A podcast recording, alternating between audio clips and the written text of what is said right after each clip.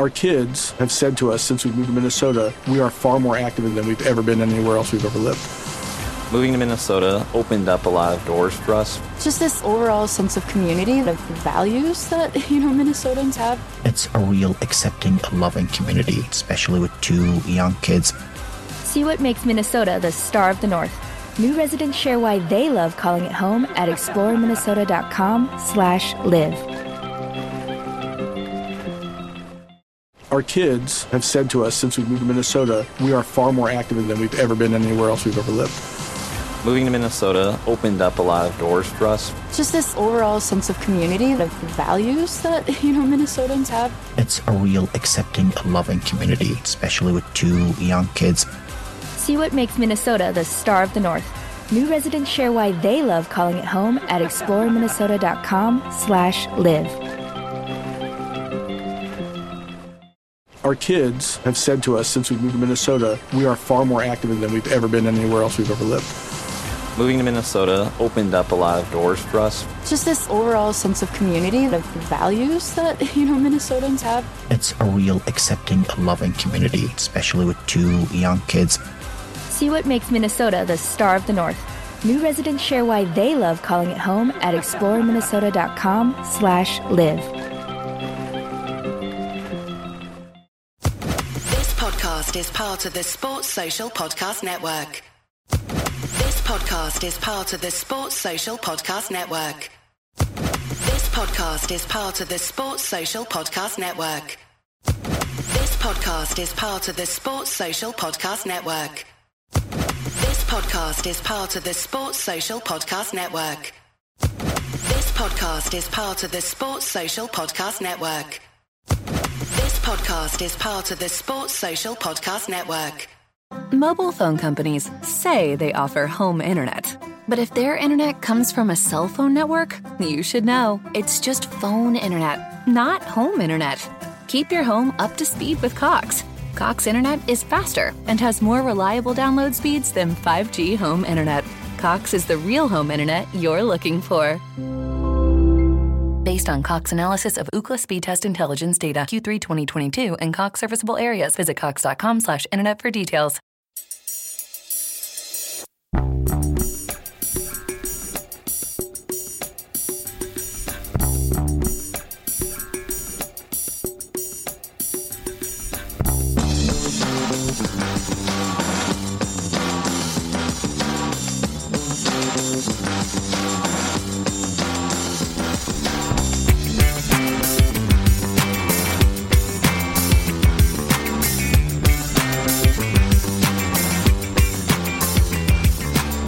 To a Celtic State of Mind. I'm Paul John Dykes, and on this Monday bulletin, I'm joined by Tony Haggerty.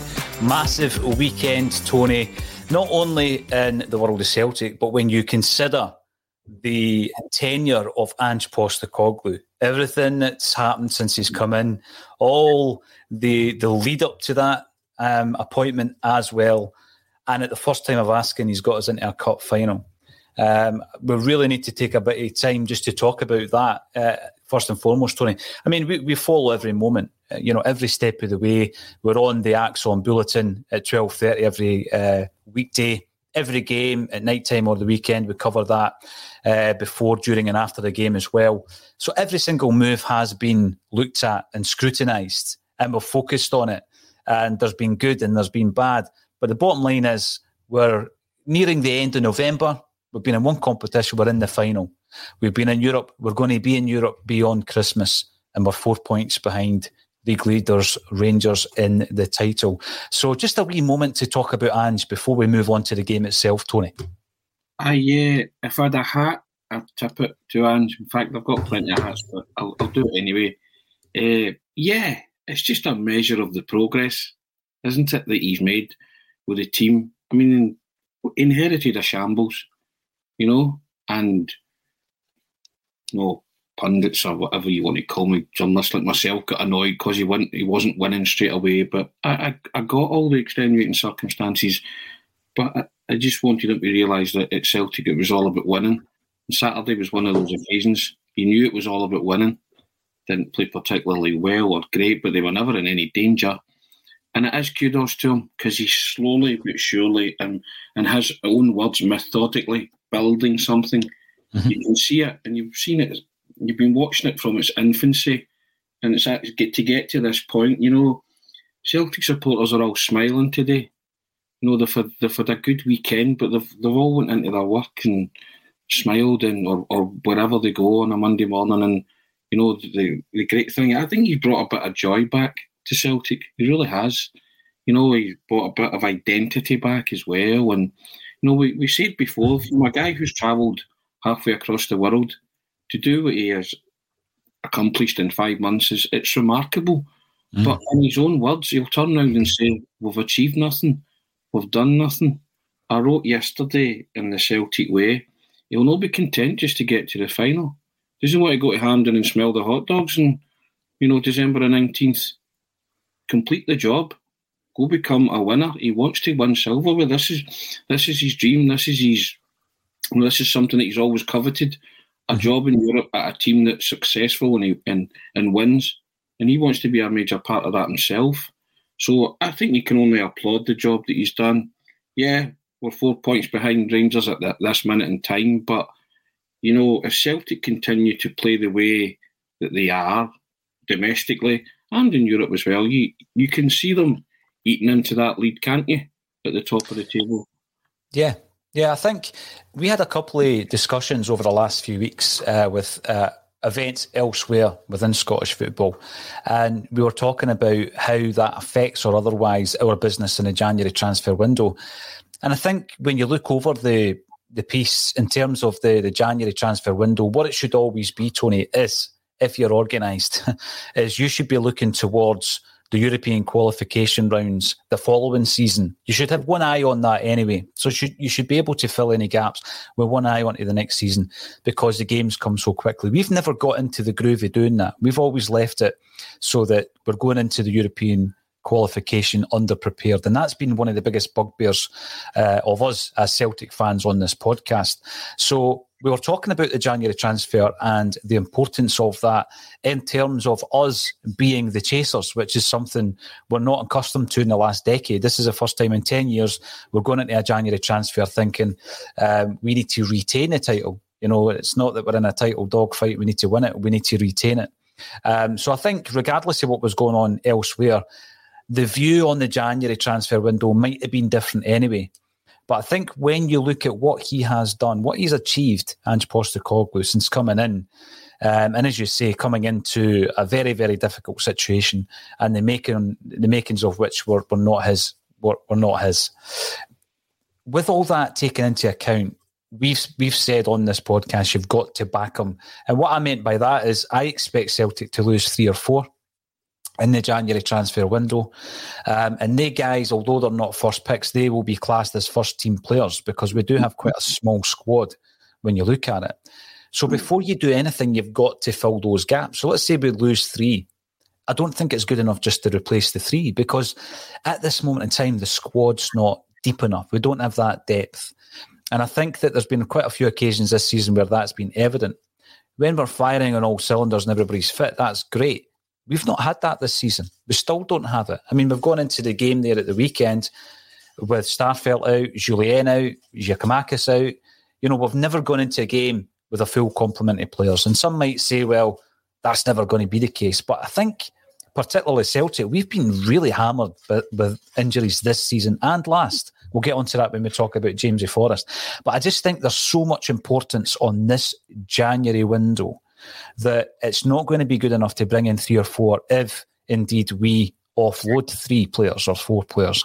We need to actually, you know, get a deeper squad. We, and then that goes back to something Colin Watt said a couple of weeks ago, which seemed quite radical. We need six players in January. Well, if we lose three, then perhaps we do need six, Tony. And I think when we're talking about the game and we're breaking the game down, some of the positions will become clear. But the main thing I'm trying to say here is it, the, the, time is now. The time is now. We're going to January, cup final behind us at that stage, still in Europe. Who knows where we'll be in terms of the, the league placings by then? Because I think we're in for a very interesting few weeks ahead with the fixtures. But we must back Ange, and I don't just mean by a couple of loanees. I believe the manager will be that the manager's in the strongest position yet now, isn't he? To play his hand and go to the board and say, right, this is where I want to take us. This is what I'm thinking. This is a list of players of who I would like. If you can get me him, him, him, him, and him, I'll be a happy man. And he, he told you himself last week when he spoke to fan media, he said he works methodically. He's always thinking, so he's always thinking ahead. So he will be thinking about the Champions League qualifiers and the possibility of Celtic maybe winning the title and being able to strengthen further. But that that's that's clearly the way he's operating. I think he was hinting at that. He's telling you as well where he thinks he can get players. He mentioned Japan, South Korea, and Iran. So I don't think for a minute that he's not in in his own mind got this list and he's saying to the Celtic board, This is my list. And I would want X amount of players off this list.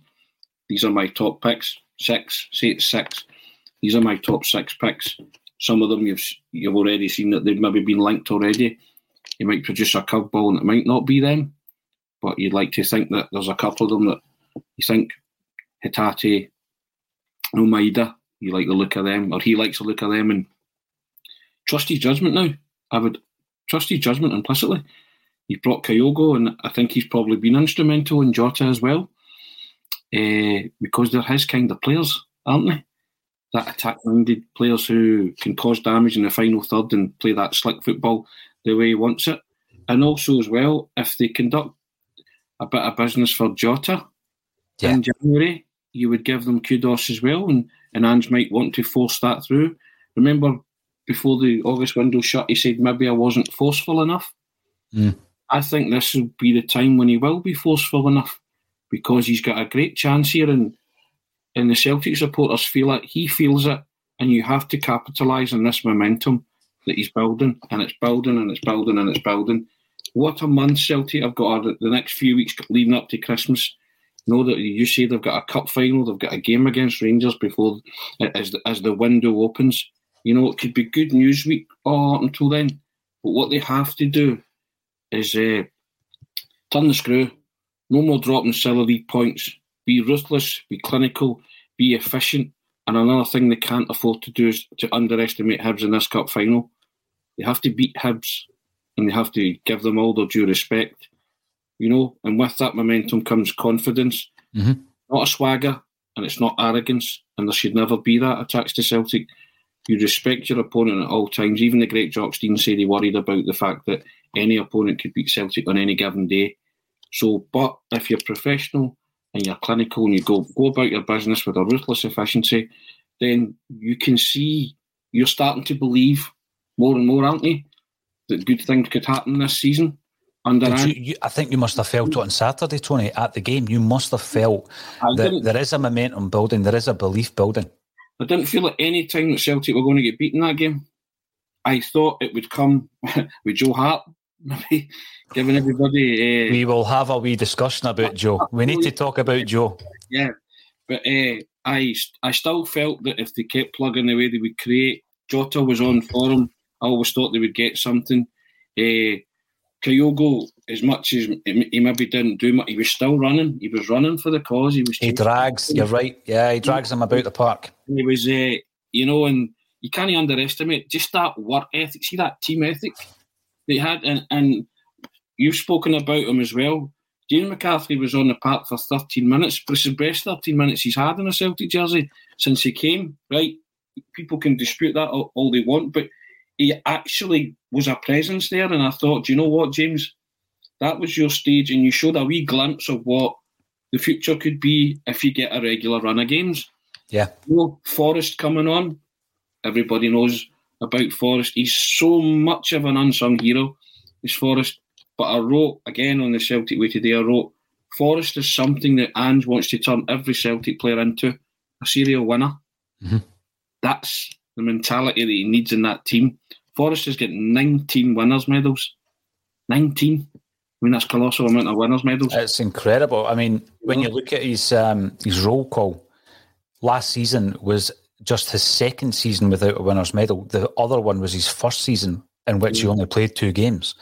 So that shows you just how successful he's been as a Celt you know, since breaking into the side. And again, we will be talking about James McCarthy, James A. Forrest.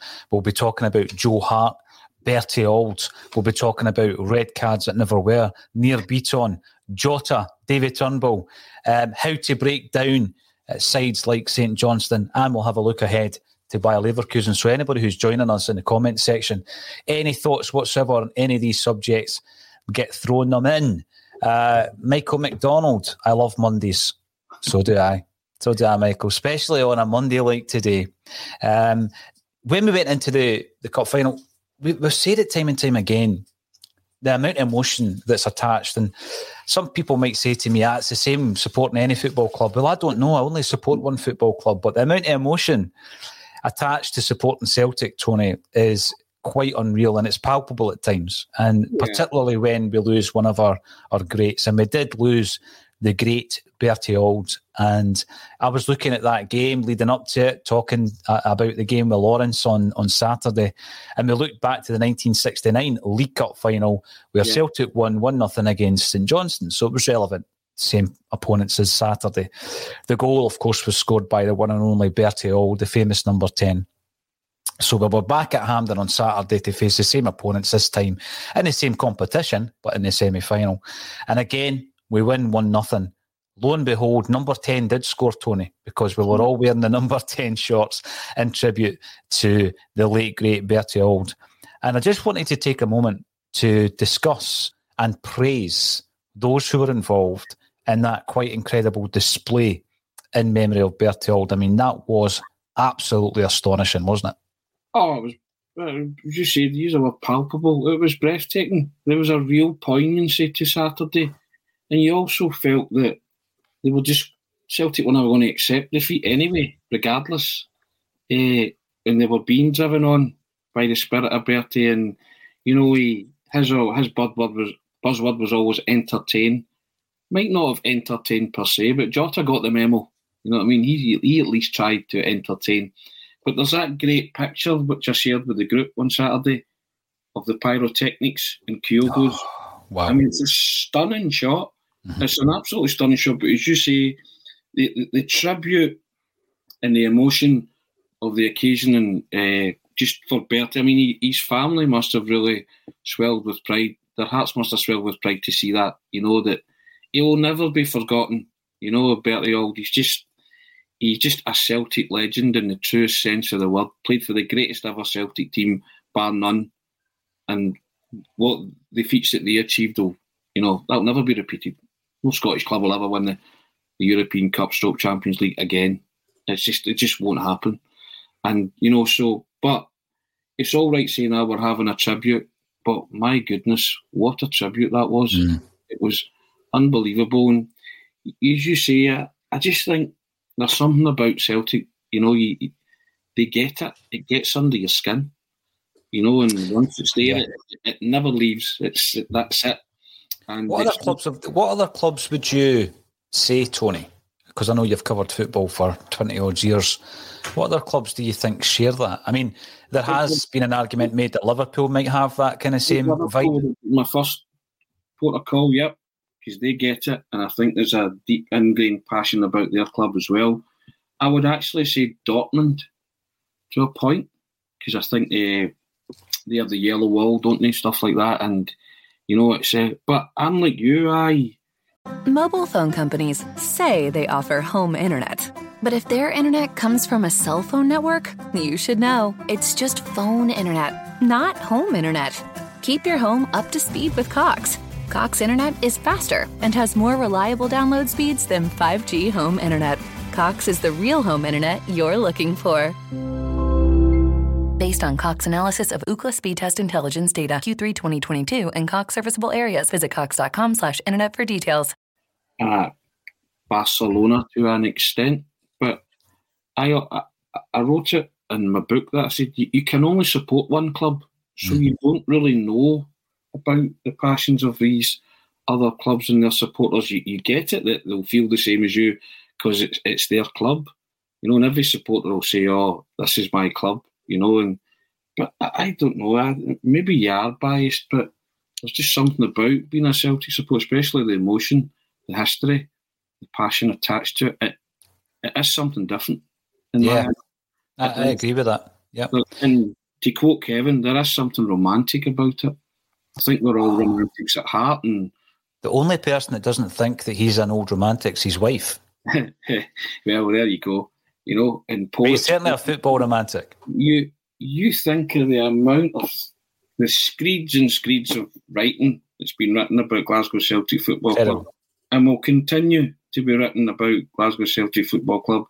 It's my occupation to write about Celtic Football Club every day of my working life, to talk about them every day of my working life. It is the most honoured and privileged position I, I could ever be in. And you know what? I love it. And most of the time it comes from there, doesn't it? You know, when you're asked to write and charged to write about this football club, it comes from there. Because if it comes from there, then it wouldn't be worth putting down in paper. Yeah, but it comes from there. It's just you, you, you're born with it, right? You know, you, you know, you say you don't choose your football club; it chooses you. That, that that's kind of right. You know, when when I was old, I mean, Kenny Dalglish was my first Celtic hero. Father was a, a massive Celtic fan. But when when when you're born, it's kind of it's it's a rites of passage. It's it's handed down to you by someone. But once it's there, that's it. It never leaves you. And you can have a, an affinity for other football clubs, but you cannot support them the way you support Celtic. I and it's inexplicable for a man who deals with words and words of his currency. It's very hard to explain that. It's very hard to put your finger on the pulse of, of what it is that just motivates you as a Celtic supporter. Possibly days like this, when you wake up, you're smiling. You know, the gentleman came in and said it's a happy Monday. You know, you live for moments like that. You know, that's that's why you're a football supporter. Yeah, there's there's ups and there's downs. You know, it's uh, that's the, the nature of following a, a football club. But there's a real excitement going, taking it right back to what you were saying about Ange and what he's building. And you kind of felt like that when Martin O'Neill came in, when Brendan Rodgers came in. You know, there's certain moments in time, well, in my lifetime, where you think, you know, and I'm not saying he's going to be as successful as Martin O'Neill or Brendan Rodgers, but there's that feeling of momentum, that that feeling of of togetherness there's a unity and a bond there, and it stretches from the manager and the players, uh, backroom staff, medical staff, and now it's filtering through onto the stands and the supporters.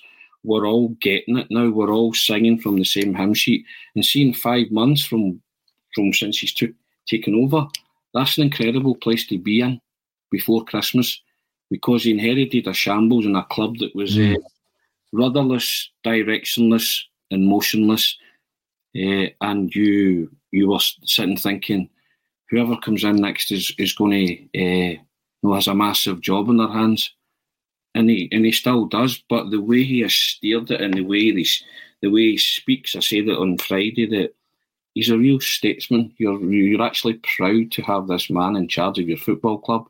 He speaks so well, he conducts himself well, and uh, you you are now comparing him to people like Stein and O'Neill and Rodgers in the way he presents themselves. And uh, to you and I, the Celtic managerial position is the highest office that you can hold as a manager because you support the football club.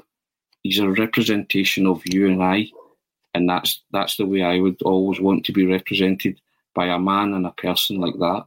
And I think Ange's, I don't know how he's grasped it so quickly, but my goodness, what what a job he's doing and uh, long may that continue because we we feed off that and we feel good about ourselves and we feel good about ourselves because of him. He's gave us our kind of respectability back after the debacle of last season. And, and, and in short space of time, he's actually gave us our club back. We feel part of something very important now, especially. Yeah, there's a couple of wee things. First thing I'm going to say is we will be joined by a very special guest at some point. So if I'm looking to my right, it's because I'm just getting the dials ready. Um, because we're all always organised here at a State of Mind studio. And uh, here we go. In, in relation to that, there is obviously the Holy Trinity that has been spoken about previously. Tony, part of that is that group of people that you mentioned with regards to the management and the players and the backroom team. Part of that is us as fans. And the third tier or the third pillar, if you like, is the uh, the suits, the blazers, the boards at Celtic Football Club, and that's the one key element at the moment that isn't part of this this no. momentum building because it seems as though every time something good happens, there is something just around the corner where they're ready to pull the rug from under your feet, and I guess that is probably why, in many ways, um, I do feel a wee bit concerned about January. Now, I'm going to invite our guest in by asking her to speak first. Amy Canavan, can you hear us? I can't hear you. Tony, did you hear that response? I heard that response. You did. That's great. I'll get the visuals in just a wee moment uh, once we get the discussion going again. But Amy Canavan is in the room, and we'll get uh, Amy's screen up in a wee moment. You were talking about James A. Forrest there. One one final point on the Bertie Auld's, the Bertie Auld tribute. I felt it breathed new life into the team. Now, maybe I'm just being that uh, football romantic for a moment, Tony. 67 minutes, uh, and obviously there's the tribute. Five minutes later, James A. Forrest opens the score and scores the only goal of the game. And uh, I thought back to, you know, the empty stands last season and this theory that it affected Celtic in one way, it affected Rangers in another way. And during the season, I'm thinking, yeah, of course we we are the twelfth man, but isn't that the same with every club, etc. I'm now starting to look back and think, wow. I mean, I saw that on Saturday as a massive moment of the game. 67 minutes, and the fans breathed new life into that side. Do you buy that? Oh, you saw it for yourself. It just lifts people. You know, the, the, the players knew that the, the fans, regardless of the fact that maybe they weren't playing particularly well, they hadn't found a breakthrough, but the fans were with them the whole game. They were not going to turn against them, and they just knew that at any given moment they would create something. And that was in the 67th minute. They showed them, look, we're roaring you on. Do it for us. Do it for yourselves. Do it for Bertie. You know, but and they and James Forrest and Jota clearly got the memo. You know, and I'm not saying the others didn't get the memo, but you know, he, he was just kind of Forrest. Another special Hampden moment he's got a bit of a litany of them now, you know. So it's uh, he does, he does. You and as I say, the most decorated guy at the club. Yeah, he's not the most loved player at the club, is he? If you're going to be perfectly honest, and you and you say to yourself, why why is that? You know, but I, I always said that he's. Uh, I wrote it today. He's pretty shy for a wide guy. You know, he's not a kind of braggadocio sort of saying we're going to do this and going to do that. Just to talk on the park and you know, and he does it well. And his contribution to Celtic success down the years is it, it's immeasurable. And uh, you, as I say, he's he's someone who everybody in the dressing room will probably look up to because you can turn around and say, "Look at my trophy haul." Put your medals on the table. That's what you can say. person shows your medals and he's yeah, he can certainly do that. But he's also a very good footballer, a talented, talented footballer. And that's kind of largely gone by and by because a lot of Celtic supporters maybe underestimate what he brings to the table. I certainly don't. You know, he's a creator of goals and a scorer of goals, and he's a, a scorer of important goals for Celtic if you check back. Absolutely. Now, Amy, can you hear Tony? I can hear Tony. I can Tony, hear you in the studio. Tony, can you hear Amy? Oh, yeah. brilliant. So we have no technological issues in the studio. Now, you've led us into James Forrest. I want to have a wee word about James, and I'll bring this to yourself first. Amy James uh, made his least amount of appearances since breaking into the side last season, 17. Um, and in his absence, uh, for me, I thought the club seemed a wee bit directionless. I mean, it's one of the things where we look at a player, maybe take him for granted, and it showed last season just how integral he is to Celtic's success. Now, Abada came in, I thought, came in very, very uh, huge impact uh, as a 19 year old. I know he's now turned uh, 20, but he's gone off the boil a wee bit. Um, and I think that James A. Forrest coming in at the weekend, 69 minutes on the clock, scores a goal in 73 minutes, changed the game. Is it now time for you, Amy, to give Abada a wee rest and bring Forrest in as your first pick on the right? We've kind of spoke about it a lot over the last few weeks, you know, perhaps on the Abada I don't want to say downfall, but you know, Kyogo and, and Jota, they've just been so, you know, hit, hitting the heights and Abada's just gone a little bit quiet. And we've kind of went, you know, well, James Forrest is going to come back. He's going to be pushing. That might give him, you know, that little bit ignitation of, of, of, fire really that, that he needs. Um, and I think that the impact that, that Forrest has made from the bench at the, at the, weekend there, you know, so crucially, and as, as Tony alluded to, to just before me, you know, he, he kind of does it always on the big stage. You know, he, he, he revels being there. Um, so I think now, if, if Forrest is ready to start a game, which I'd like to hope, you know, if he can come on from the bench, it means that he is in a, in a fit enough position. I don't know, perhaps a few more just little appearances to, to get back up to the, the level of fitness that Ange Postecoglou's style requires. But I think, you know, heading into this really hectic period, I think we will be seeing a lot more of James Forrest. And I think it's right you know, I, have seen quite a lot. There's a little bit of worry that he's maybe lost his pace a little bit. He's also just getting older. Um, but I hope that you know, just a, a little bit more time um, will we'll get him back to, to the James Forrest that we do know and love. And, and Tony's right, you know, he kind of still remains almost like the, the scapegoat, and, I, I'm mm. not really too sure why. I don't think it was spoke about enough last season as to just how crucial James Forrest's mission really was from the squad um, and, and from the, the match day team because, you know, the impact that he has, it might not always be the assist, but it's the bringing down the balls, the beating to the byline. He might not be the assist maker, but he's always in, in the build up. He's always playing such a crucial part. You know, he's got such a, a great ability to, to naturally see him on the right. But you know his impact on the left is, is quite amazing. You know over the last few seasons, I think perhaps it was um, you know, perhaps in the later stages of, Rodgers' time at Celtic, that he flung him out onto the left, but he was just still so impactful. Yeah. And not many wingers can do that and, and, go and do it on, on the other side. And you kind of think, wow, we've maybe missed James Forrest being out there just as something a little bit different, cutting in. He loves to cut in. Um, outside of the right boot, he loves one of them, doesn't he? He absolutely does. He went through a little spy scoring against that. I remember the, the Rangers go well. Um, but I think uh, going back to, to your original point, I think it's it's massive for Celtic. It's massive for Ange that he's now back in selection. Keeping him fit is, is going to be crucial. But you know, there's that picture that's been, been doing the rounds. You know, uh, in the celebration of Forrest, Cal McGregor's right beside them. They just get it. You know, they get the club. They get everything. You know, they've been here since they were bairns. They really just know it inside and out, and it, it's fantastic. And I think it's going to bring Abada on. You know, I'm saying that he's going to come in and perhaps replace him, but I think Abada can learn a lot from. You know, this is a guy that's been at Celtic. He's been kind of what Abada's going through right now, kind of a dull patch or a, a lull. Um, you know, Forrest has been there many, many a time, but he's came back, and you know now he's you know he's well, he's got an autobiography and everything now. Um, he's he's right up there. So for I think for for all parties, it's great that, that Forrest is back.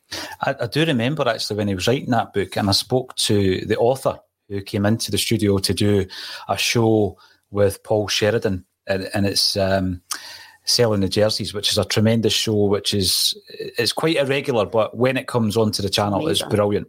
Uh, and we, we did speak to Joe, and Joe was saying that when he was talking to James Forrest, what became abundantly clear was he wasn't even sure if the gaffer liked him. Now, the gaffer being at that time Neil Lennon, who had given him his opportunity in the first team. Neil Lennon, of course, was um, looking after the the young boys when Forrest was playing. So he knew all about him when he eventually took over as the manager, and he gave uh, James his debut. And you know, he was that guy who didn't didn't have the cockiness to even though know Tony or take for granted rather that the gaffer liked him and actually rated him as a footballer. And, you know, he was coming into 28, 29 when he, when he wrote the book. He's now 30. Um, Amy says he's getting older. That's no old, by the way, Amy, just for your information. He's only 30. Uh, when I talk about him, he's only 30. I'll tell you what, and I'm not comparing him, Tony, but no one has used their backside in a Celtic jersey as well as James Forrest since Kenny Dalglish, because that is one of his greatest attributes. Uh, Kenny Dalglish was uh, the best at it. The other one who's got it to use their asset like that is uh, John McGinn. John McGinn does it very well. He does very well, yes. Yeah, yeah, you know, so that's and Forrest is the same. Forrest is there a start? Is there a start for that? How's that measured in data? I, I don't know. I would have to ask Al, Al Morrison. I don't even know what you would call it. Expected what? I don't know. I'm sure you can come up with something there, Tony. yes, leave it with me. Uh, but yeah, he never he never looks thirty, does he? James Forrest is a perpetual kid, or he looks a, a kid. You know, he's always mm, yeah. the one thing that Ange was able to rely on on Saturday when he flung him on was his experience. Mm-hmm. I made the point that that's why James Forrest will be vital moving forward. Because on Saturday of the starting eleven, Hart, McGregor, Bitton, and Juranovic were the only four players that had what you would call so-called big game experience. Right, the rest, the rest didn't. So you look at that team, and that's why it's a it's a cracking result because they were playing against a team that had won the previous two cup finals. We're on an 11 game cup unbeaten run, right? So they to cope with that first and foremost, right?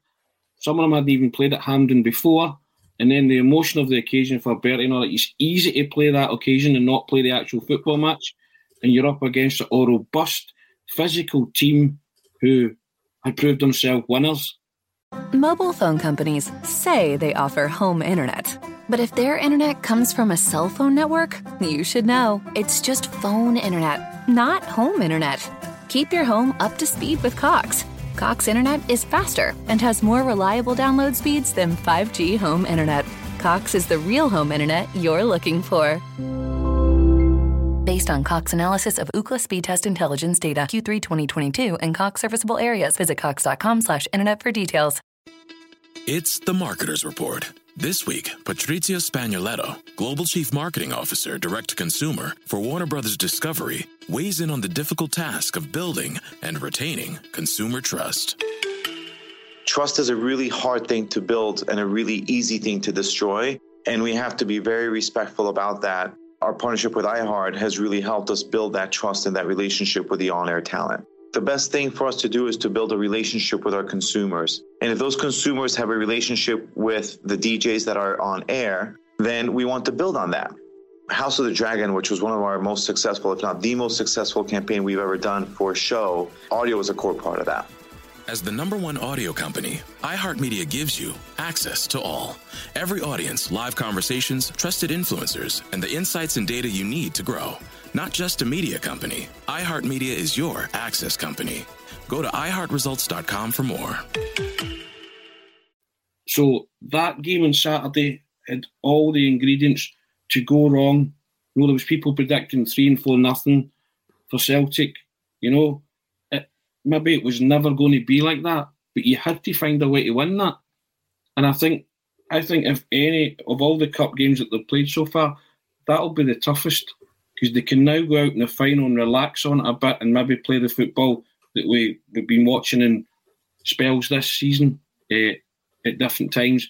And, I, and I'll include the 40 minutes at Easter Road when mm-hmm. they blew the Hibs away in that first half an hour against Betis when they got themselves into a, a two goal lead and Jota misses a, a sitter for three, that kind of thing. The scintillating 6 0 wins in the game against Hearts, the 3 2 Cup game as well.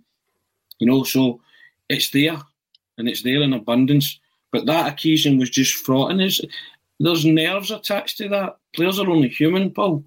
You know there is nerves attached to that. So that was a big, big, uh, that was a massive match in the context of Celtic season, not just for the players but for the manager as well.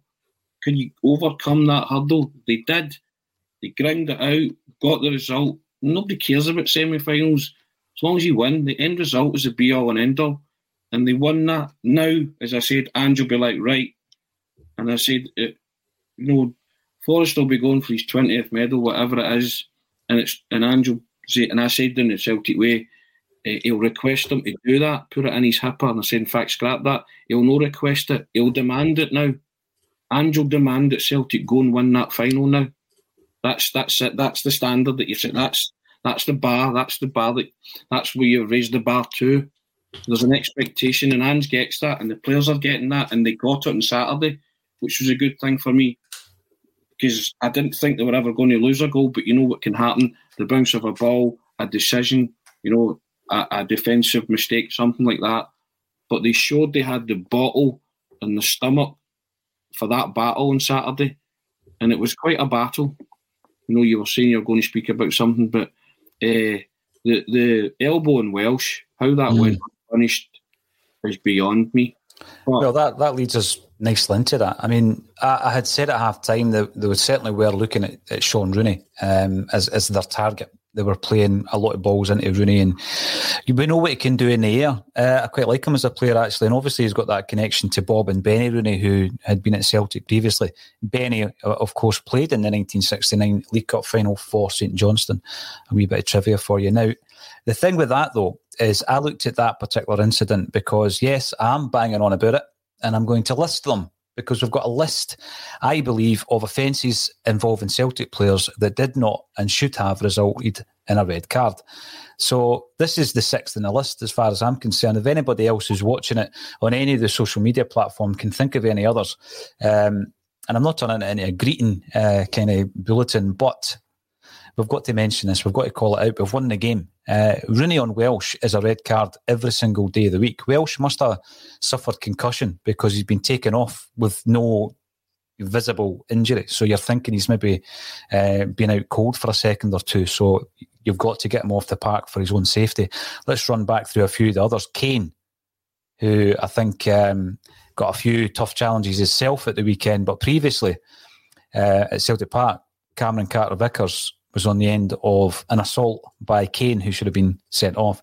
Against Dundee United, we had Fuchs on McCarthy, Siegrist on Abada, both sending offs. Uh, Gogic on Rogic in the game that you mentioned earlier on, Tony. You know, I just felt that there was three offences there, and you know, two of them, at least two of them, were, were yellow cards, if not worse. And Halliday on McGregor in the opening league game of the season, that's six. Not one of them was sent off. I'll come to you first, Amy. Um, now we could go on all day about refereeing in Scotland. But I mean, we're only in November. That's six red cards that weren't given.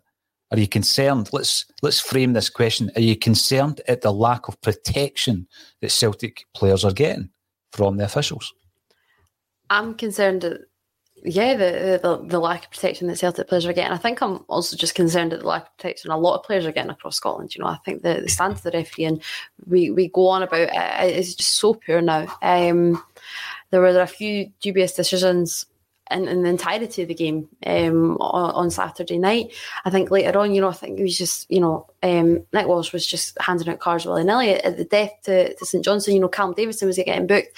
I could understand his frustration, to be honest. I, I don't understand how that really was a booking um, or or showing off a card to, to Davidson, whatever you want to call it. The Rooney one, Rooney did get booked from that, didn't he? So the referee's seen it that for me is actually more worrying more than more than anything because if nothing happened, then you can go right. Ref didn't see it. Well, it's an error that he didn't see it because it's, it's a worry. But the fact that he has seen it, you know, but only deemed that high elbow to the neck, borderline cheek, as only a yellow card, you know, that, that's assault. You know, Paul, you you do that to me in the street. My, my God. Um, I just think that, that that's kind of the inconsistencies that I worry about. The fact that he has even seen it, but that's what he merits as a as a yellow card. I think you can ask for for starters really how Walsh has even got um, the the semi final in the first place. You know, it's meant to be like a massive privilege. You know, the best um, decision makers, you know, the best referees in the country. That's what your your your reward is. You get the big games, you get to perform on the big stage. Because as much as it's a big game for the players, you know, it's a massive occasion for for the referees, and that is always that has to be remembered, you know, because it is the big stage. Perhaps it shows how poor the standard has been all season. That Nick Walsh is probably you know one of the better ones already. How he was even given the Celtic game after that, you know, the Carter Vickers incident in particular is, is kind of beyond me. Um, but then you look look at the other referees that were part of the league at the weekend, you know, everybody is aware of the Bobby Madden decision in the Aberdeen Dundee United game, you know, with Ojo. Astonishing. So it is absolutely astonishing. So in the same breath where I'm saying, you know, I don't think that, that Nick Walsh deserves this this occasion, he's kind of do you really want it to be then be Bobby Madden? Is, is, is it the lesser of the two evils? The, the standard is absolutely shocking. Um, but in all honesty, I, have not really touched on it too much, but I know, you know, I look at the, the Lowland League and I see the stand of the refereeing at that level. I'm not saying you would jump right from the Lowland League to, to the SPFL, but the standard down there is, is shocking. You know, as I've said before, my dad's a referee. He came along to a Bonnyrigg game with me a couple of weeks ago. I was up in the gantry working, but I can hear him directly below me. Mm-hmm. And, you know, he is going absolute ballistic at these decisions. The worst thing is, you know, we got in the car afterwards and we went, my God, Amy, that, that referee, that, that was shocking. And I went, you know what, that, that isn't even one of the worst ones. Like I've not even really took notice actually how bad he was because to me, look what I saw last week. I saw the week before. I don't know what is so wrong in Scotland. Um, you know, I don't know if the education's not there, if the visibility is not there, if there's a pathway, but something needs to be done because even from the lowest levels to the highest levels across the board, it is so poor. You know, we spoke about before, does there need to be a, a, a fast track for, for former players? Something needs to be trialled. And, and I don't think VAR is the answer because it's the same Muppets that are going to be uh, operating it. And right now they are Muppets, you know, it's just, it's cartoon characters because it's all just a laugh. Week in, week out, we're talking about them. And not just Celtic fans, you know, there will be St Johnstone's fans who are talking about, you know, at the death, why there were those bookings. Um, Aberdeen fans will rightly be going absolutely berserk about Bob, uh, Bobby Madden right now there'll be decisions from the, from the Hibs game yesterday as well. Kevin Clancy, there was a few dubious ones, um, but it's just right across the board. The, the standard is is really really poor. This the the points that Amy makes, Tony, um, I think are so valid because the, the the the issue is if not Nick Walsh, then who? Because you look across the other fixtures. I mean, that decision um, to send off, it's actually resulted in Aberdeen, Aberdeen calling out the refereeing decision. It's not just a Celtic issue now. There's other clubs throughout this season who are calling this out. I mean, um, Hearts have called it out. Dundee have called it out this season. And the standard is nowhere near good enough. Because they're sick of the ineptitude and they're concerned for the safety of their players. And quite rightly, they should be. Somebody's going to get seriously hurt. Mm-hmm. You know, because referees are only stamping down on, you know, foul play and aggressive play and you know and that kind of behaviour. So I mean that's a straight red card for Rooney on Saturday with Elbow and Walsh. You no, but somewhere and it's not just a you've highlighted six Celtic instances where all of them should have been a red card. I get that, but you know, canvas any other club. You said Aberdeen, Dundee United, Hearts. You know, Motherwell, Hibs, you name it. They'll all have a a litany of offences where they feel the same. And so this is the time call it out because the standard of refereeing in this country is it's just shocking. it's the it's glaring ineptitude. You know, it really is poor. And it, as Amy says, well, what is the answer? He's been talking about it for long and weary, but it's just it seems to be uh, this season in particular. And season's gone past, but this season in particular, it's just rank rotten officiating. I mean, I mean seriously. I mean, is VAR the answer? Don't know maybe eradicate some of the ones that, but with, with technology. But my goodness, you know, the, the Bobby Madden one on Saturday with Ojo. That's embarrassing, Tony. That, you, you, you imagine being a football fan players. anywhere else you know, watching that. You know, because everybody's seen it now, and they must be thinking, "What a joke this this league is." I mean, we're working hard not to be this tin pot league, and then you see that, and you think, "Well, how can what you even argue?" Do you go to your job, you know, and you and you get pushed like that, and you, you know you're the one who's hmm. Reprimanded for it. It is a, it's a farce. It is an absolute it's ridiculous. farce. And I've seen Saturday as well. I think Murray Davidson got a, a, a yellow card, didn't he? Yeah, he did late on. Yeah, late on, and he was like that. See, Nick, well, I mean, I think it bigger belief. I don't know, actually know what happened, but I just know I just saw Murray Davidson's reaction, and I thought, what's happened there? What, what did he actually do mm-hmm. to warrant that? You know, so I, I'm not just seeing it. it, it as well, but there was some bad decisions that he gave against St Johnstone, or he didn't give St Johnstone as well. So it was just a, a, terrible performance. You know, you're not asking for, I've said this before, you're not asking for favours, you're just asking them to ref the game and be consistent in your decision making, you know, and be authoritative, you know, in your decision, be confident in what you're doing, you know, and allow for the occasion. No, I get that, but, you know, somebody elbows you in the face, it's a standing off. No, somebody kicks you when you're lying on the ground as if they're beating you and you're lying in the street. It's a sending off. Yes. Somebody jumps into a, a, challenge and catches you in the ankle with no attempt to play the ball. It's a sending off. These things are happening in front of your eyes. So what I would say, what I would ask is, what are you seeing there? Yeah. You have to explain what you're seeing there or what you're not seeing there. And let's not forget Kyogo got booked for getting um, for getting hacked. Yeah, the book, the book he touches the boy, and it's like it's, it's just. And Kyogo got booked. It was ridiculous. The minute it happened, though, you know, like, and I know many of folk will have been the same. But I said to my dad, he's going to book him. The minute, you know, Kyogo touched, I can't, I can't actually even remember who it was, but the minute he touched him, you just knew that it was going to happen, even though it's not. And we all know it's not. You've just came to that kind of conclusion now that it's going to happen. Mm-hmm. Remember, I said um, after the Livingston penalty, or I asked the question during the week, are referees now going to target Kyogo? And what I meant by that is the minute you go down, like like Kyogo went down, um, straight away people are going to target him as uh, being at it. And I think that we've seen a wee bit of that against St Johnstone as well. It's like if, as long as they can, you know, see any misdemeanor whatsoever uh, with Kyogo, they're going to book him. And uh, that's something that we've called out before and it's coming to fruition. Tony's already mentioned uh, the big man at the back, who we love dearly in Joe Hart. Let's just get that one down first and foremost. There's the marker. We love Joe Hart, right? But three times, and one of them wasn't his fault, but we nearly sold the jerseys in our own box. 18 minutes with O'Halloran, 79 minutes, McCarthy's first kick of the ball. He doesn't know what's happening over his right shoulder. And 96 minutes at the very death. Big, gorgeous Joe himself. Um, what do we do about this? This is a problem, Tony. We're trying to eradicate all this kind of stuff because at that point, St Johnstone come back into the game at 96 and we've made the three late subs and everything else, I'm not as confident, you know, going into extra time with Ajeti up front, for example, and so forth. The momentum seems to have come out of our play, especially if St Johnstone were to equalise. We really need to eradicate this out of our game, don't we? Yeah, I mean, I think I think it was Jim that coined the phrase "heart attack football," and you can spell heart whatever way you want, uh, H E R or H A R T. Yeah, I, I, just he took unnecessary risks on Saturday, didn't he?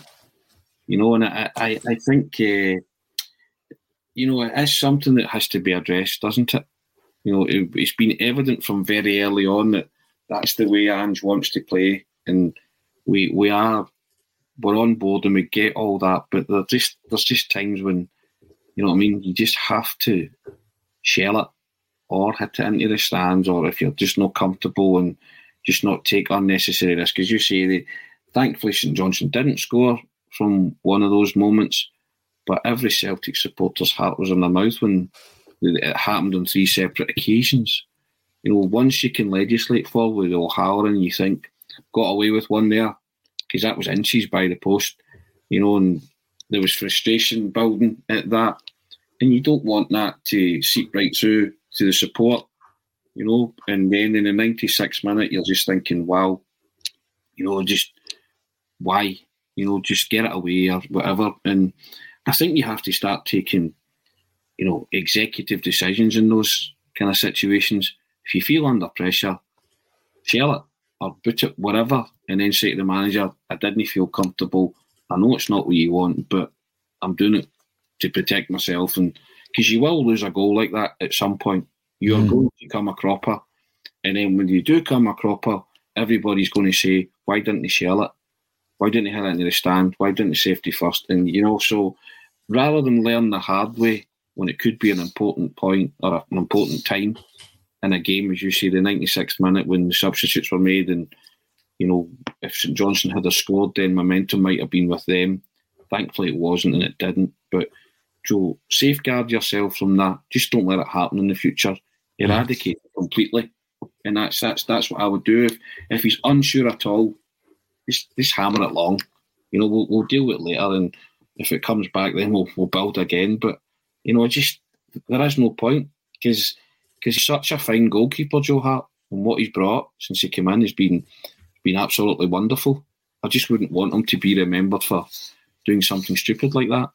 Mobile phone companies say they offer home internet. But if their internet comes from a cell phone network, you should know. It's just phone internet, not home internet. Keep your home up to speed with Cox. Cox internet is faster and has more reliable download speeds than 5G home internet. Cox is the real home internet you're looking for. Based on Cox analysis of Ookla speed test intelligence data Q3 2022 and Cox serviceable areas, visit cox.com/internet for details. This week on the Marketers Report, Patrizio Spagnoletto, Global Chief Marketing Officer, Direct to Consumer for Warner Brothers Discovery, weighs in on building trust. Trust is a really hard thing to build and a really easy thing to destroy. And we have to be very respectful about that. Our partnership with iHeart has really helped us build that trust and that relationship with the on air talent. As the number one audio company, iHeartMedia gives you access to all. Every audience, live conversations, trusted influencers, and the data you need to grow. Go to iHeartResults.com for more. No, you don't want that blooper reel. That's the big mm. thing. Now, I think there's lots to be taken, lots of positives to be taken by utilising the goalkeeper in such a way that we're utilising Joe Hart. I mean, you see it where instead of the ball uh, travelling a, a, further 50 yards back to Joe Hart, you see him 10 yards from the halfway line, picking the ball up, keeping the ball in, keeping the momentum going in the attack. So I get all that side of it. Um, and in terms of, you know, instead of just hoofing the ball up and hoping that we can win an aerial battle, um, keeping possession. It's like, you know, the percentage of goals scored from a corner kick is so low. Someone cottoned onto that a few years back and said, "You just play it back into the park. You know, don't try and cross into the into the field. It's pointless. It's virtually pointless because you're not going to score." Um, and it's a wee bit like that, whereby we want to get away from the ball back to the goalie. He hoofs it up the park, Pat Bonner style, and we've got to win the header. I, I get all that, but there is a time and a place. And this week's opponents on Thursday night, I thought that was the, the one game when we played Leverkusen at home that they really did pick up on it and they showed us up for it as well. And I just want us to to be the best we can be because going forward, sometimes it's just a joy to watch. But that's the one thing in the back of my mind. If we just allow them an opportunity, it could be absolutely fatal. Now we're going into that game and we'll be talking about some of the changes we might make. But before we do it, I think it's only right on today of all days to bring Paul Colquhoun into the discussion. Paul's a hibby, unless you hadn't noticed, right? But he's been on this podcast probably over the last year, and I'm trying to bring his comment up, but I don't know if he's been blocked because I can't bring it up. There you go, there you go, Paul. I never blocked you. Um, can Hibs win the final? Right, I'm bringing it up because you are um, always on Axon um, and you're always civil. Even though you're a Hibs fan, that's fine. You're welcome to come in and have a civil discussion, Paul. And he's begging the question, and it's something you said at the very top of the show, Tony. I mean, I, I thought when we played Hibs at Easter Road, we completely bamboozled them for about 40 minutes. Second half, with hindsight, wasn't as great. It was a more controlled performance, Amy. But I do, I do rate them. I think uh, Jack Ross and Co went through a tough patch recently, but I still rate him as a manager. And I think yesterday you've seen what they can do. Uh, we know who the danger players are. Uh, it was great again for a number 10 uh, in the weekend that, we were remembering Bertie to score a hat trick. That was lovely. Um, particularly the fact that he was in a Hibs jersey. What do we need to be aware of when we, we come up against it? It's going to be a different game than the Hibs we've seen at Easter Road the other week there, isn't it? Yeah, it is. Um, you know, Martin Boyle is, is the danger man. We all know that. He's been the danger man for so long. He is arguably one of the, the best players in the in the SPFL this season. His goals to, to game ratio is absolutely superb, and you know that's coming from not an out and out striker. You know, he, he is a wide man. Um, I, I love to watch him. I really do. I think he's he's um, he's really kind of not like James Forrest, but he, he, can do that cutting in. You know, um, and and hence the the goals that he can score. He can go to the byline, um, and and and deliver a great ball as well. But I just think Hibs are just really set set up well right now. They're coming out of you know they've, they've went 25 days without a without a game after their kind of COVID crisis. Um, they're they've got a game again on Wednesday, then they've got a game next Wednesday, again for, for catch up. So trip up to Dingwall um, on Wednesday. So, you know, the, the games are going to be coming thick and fast for them. And it's going to be a, a hectic Christmas period, even even more than, than usual because of these games. But I think one of their biggest assets now is that, you know, their players are kind of returning from injury. Kevin Nisbet, that's one of the best performances I've seen from Nisbet in a long time. Um, albeit only I only caught the tail end of the game before I, I had to shoot out again. But he looked so much more comfortable, kind of the Kevin Nisbet that why Hibs signed him. Paul, you ranted and raved about him when he was at Dunfermline, you know, uh, and and kind of got that move to Hibs. But he kind of went on about a little this this season. I don't know if it was perhaps with the transfer talk. There was mm. a lot of links, obviously, to Celtic. International call-ups have been coming up as well, so there's been quite a lot of attention on him. But you know, he really looked the part again yesterday. Christian Doidge is coming back from injury. Um, you know, he got a little bit of spell on the on the park yesterday. Um, and that's another great asset. You know, he's a massive striker. He's so tall, um, and he uses his head really well. He's so good in the air. I don't know. I, I don't know if you guys spoke about this earlier, but um, you know, one of the things with Celtic yesterday is that it was just kind of so, it was so predictable. You know, Jota's delivering great balls into the box, but there's nobody there. Imagine what Celtic would do. I'm not saying we should go and sign Christian Doidge, but you're wanting a guy like Doidge in there, you know, like the Giakoumakis kind of mould that just that other figure, you know, these great balls are there, but Kyogo, he's not the he's not going to be winning headers against you know Liam Gordon and Jamie McCart. He's he's not. Um, so it's going to be a different Hibs side. Um, I, I like the addition of Josh Campbell yesterday. That was odd from Hibs. It was kind of a curveball, but played really well. Josh Doig as well. You know he's just signed that new contract, that extension. So all his kind of transfer drama hanging over his head that that's gone now. He's his stability is there. He knows that's that's where he's going to be playing his trade, but you know, it's going to be it is going to be a tough game. It's going to be a great game. It's going to be a great final. Um, it's perfect that it's a Bertie Auld final. I think it's you know, it's going to be really really special. Um, and you know, Hibs deserve to be there at the end of the day. That first half performance yesterday was was scintillating stuff. Um, you know, not many uh, we were kind of joking about earlier in the, in the studio that you know imagine the odds for Martin Boyle to get a first half hat trick, and I went no, imagine Martin, the odds just to get Martin Boyle to get to get a hat trick yesterday. Um, and this is a guy who who I say to you, you know, thirty five thousand miles he's travelled since the start of October, mm-hmm. eighty one hours in the air. If he if he looked leggy yesterday, you went, come on, pal, I understand why.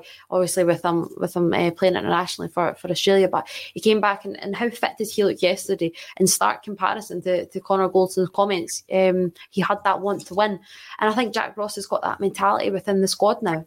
Um, that's a massive win for them getting back after this long period of, of no playing. Um, it's going to be a tricky few weeks for them to, to kind of play catch up.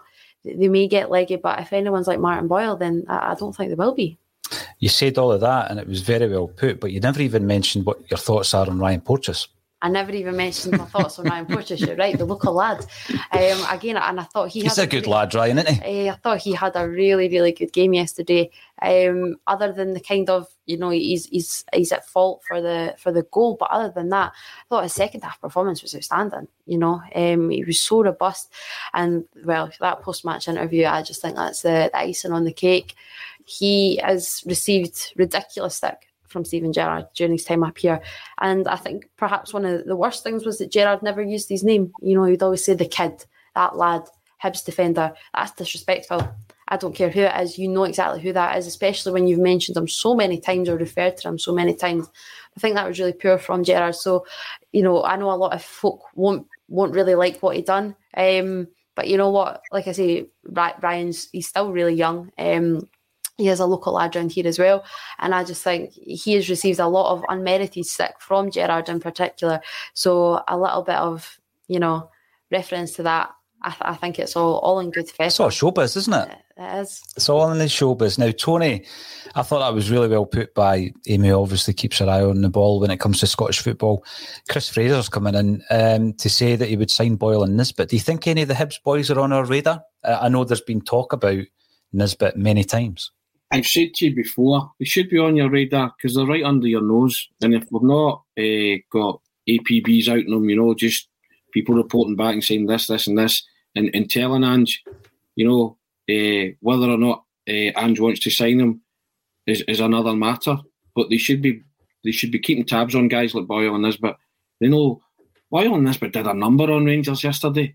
This was supposed to be a foregone conclusion with Gio coming in and everything, and then setting up a, a Celtic Rangers final. And after the first half, it was bump, bump, bump. My goodness, this wasn't meant to happen, you know. And and Hibs played really, really well, and Jack Ross just played that, played it down so much. I just it was a, a kind of managerial masterstroke where they let Rangers talk about Gio coming in and the new wave after Gerrard and all that, you know. And uh, yeah, you all saw what happened. You know, they turned up. Why, why were Hibs hungrier than Rangers? You know, Goldson couldn't put his his finger on it. You know, threw his threw his teammates under the bus a wee bit. You know, with that kind of comment, fine. You know that that these things happen, but you've got to turn up in these occasions. And I I re-emphasise and I stress again: can Hibs win the final? Paul Cottwell asked. Of course they can win the final. If they play like that, they've got every chance. Celtic need to be, as I said, ruthless, clinical, and efficient. But above all else, they need to be professional in the way they go about their business between now and Christmas and, and the January window opening. You know, so it's uh, and I don't think the manager will let them be anything other than those things. But you have to go and win the game, and uh, you know they will pose a major threat, and you cannot underestimate Hibs in this final. If you do, you do it to your peril. You saw what the likes of Nisbet and Boyle did to Rangers. Those are the kind of players that can hurt you. And as uh, Amy also said as well, a guy like Doidge coming on and rumbling you up, you know, these are things that Hibs will try to use to their advantage. And they did it to such great effect at Hampden yesterday against Rangers. And if that doesn't give Hibs confidence going into face Celtic in the final, then nothing will. And they'll fancy their chances. But again, I go back to it. Celtic, uh, Celtic have the better players, and you have to go some to beat both Celtic and Rangers at Hampden uh, on any given occasion. Hibs went some yesterday. Can they repeat it? That's the question that Jack Ross will be asking of his players, and he'll be showing them that DVD between now and the final. But if Celtic are professional in their attitude and they turn up, then they'll win because they have better players. That's that's the way these these occasions tend to go. But you cannot and should not underestimate the threat and challenge of Hibs. The the thing I'm looking at, trying to look at it um, outside the bubble, is you've got a, a manager in Jack Ross here, Amy, who, when you watched what he did at Alloa and St Mirren, you knew he was going to make that step up. I thought the Sunderland Hibs thing was back to front. I thought it would have been Hibs then mm-hmm. down south, but he goes down south. And there's this question mark over the big games. There's a question mark over the finals, isn't there? Uh, or even the semis with Hibs um, in terms of Jack Ross. And you know, we focus on Celtic and what we need to do under Ange Postecoglou, but they've got their own, um, you know, view on this in terms of getting the monkey off their back. You know, Jack Ross, can he win the big games? Can he win a trophy? Can he take it to the next level in management? And I think they are very dangerous. Um, but the one thing I'm going to hold on to is the fact that they do like to come out and play. And I think that suits Celtic better.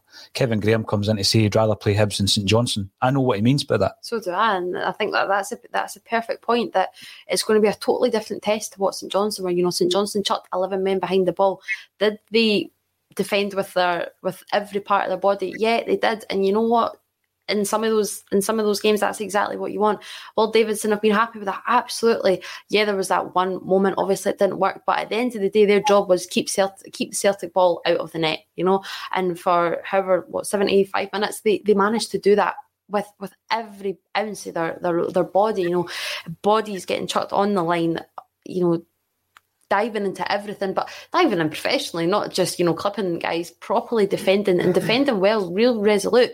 But, you know, Hibs came out yesterday and they, they didn't pander to Rangers. They didn't let Rangers get on the ball, play with the ball. You know, Hibs were like, this is this is our game, and they'll do exactly the same against Celtic. You know, they'll think, well, if they can beat the champions, they can beat Celtic, and, and that will be the mindset. Um, obviously there was that game at the Easter Road, so it is a bit different, but it's, it's a one off, you know, and, and a final can go either way. I am really excited for it. I think it's going to be a great game because, and like what Kev's saying, you can have that little bit of optimism because it's going to be two teams going at it, and that does suit Celtic more because there will be spaces in behind, there will be gaps for for Jota, there'll be little holes for Kyogo to find himself, and David Turnbull will find areas on the edge of the box because I don't see him sitting in and sitting deep because it's not the way that they, they certainly it's not the way that they like to play. It's not the way that Jack Ross wants them to play because he is building them into this attacking side. You know, there was a few years that Hibs were kind of just grinding out results, but it is about goals now. It's about playing nice football. And before, you know, at the start of the season, that, that's why Hibs were at the top end of the table because they were going out and they were playing their game and they were totally wiping uh, sides sides aside. You know, it, was it was sheer dominance, and they, they, have went through that little bit of a lull before their, their COVID outbreak, and you know, they're always going to be fans calling for Jack Ross's head because they'll turn it, as you say, Paul. You know, can he? He can't do it in the big games because up until now he's still not really, you know, he's not delivered that trophy. But it's another final, um, and and they've done it in, in remarkable fashion. You know, that was a breeze for Hibs yesterday. It was an absolute breeze. Second half, Rangers didn't lay a glove on them. Did not lay a glove on them. Connor Wilson absolutely skies the, the, golden opportunity. If he scores that, I wouldn't have been surprised if Rangers came back because that's the mentality shifts by that point. It's it's cookie bum time ultimately, and you would think right that the pendulum swings. but but Hibs, you know, outclassed Rangers, and you know you, you can't underestimate the challenge that they'll they'll possess in, in the final. It's another one to look forward to. Tony says, some big games coming up between now and the 2nd of January. We will cover every kick of the ball, as I say. Thanks everybody for getting involved. It's uh, Celtic and Hibs fans that have been in the chat today, which is nice on a Monday morning. So thanks everybody for getting involved on Twitter, Twitch, YouTube, LinkedIn, and on Facebook. If you haven't done so already, get yourself onto the YouTube channel and subscribe. We've got loads of big content coming your way, both a Celtic State of Mind and other types of content. On Saturday, we interviewed Tony Curran, uh, big Celtic man, Celtic Foundation ambassador, Hollywood actor, and all round good guy. So we're looking forward to pulling that video together for you as well. So thanks everybody for getting involved. All that's left for me to say is thank you to Amy Canavan and Tony Haggerty for joining me on a Celtic State of Mind.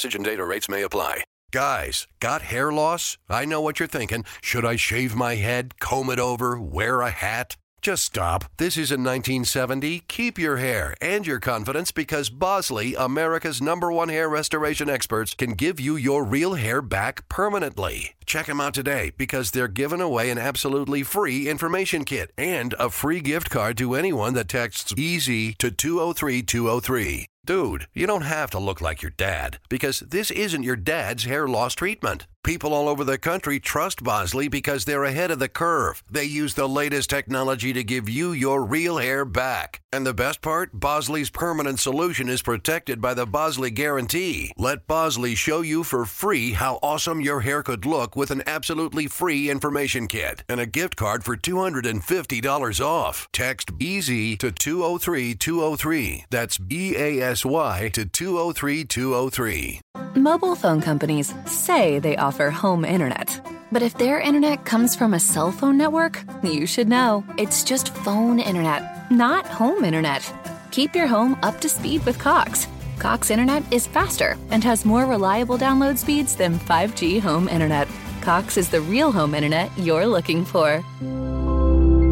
Based on Cox analysis of Ookla speed test intelligence data Q3 2022 and Cox serviceable areas, visit cox.com slash internet for details. Sports Social Podcast Network.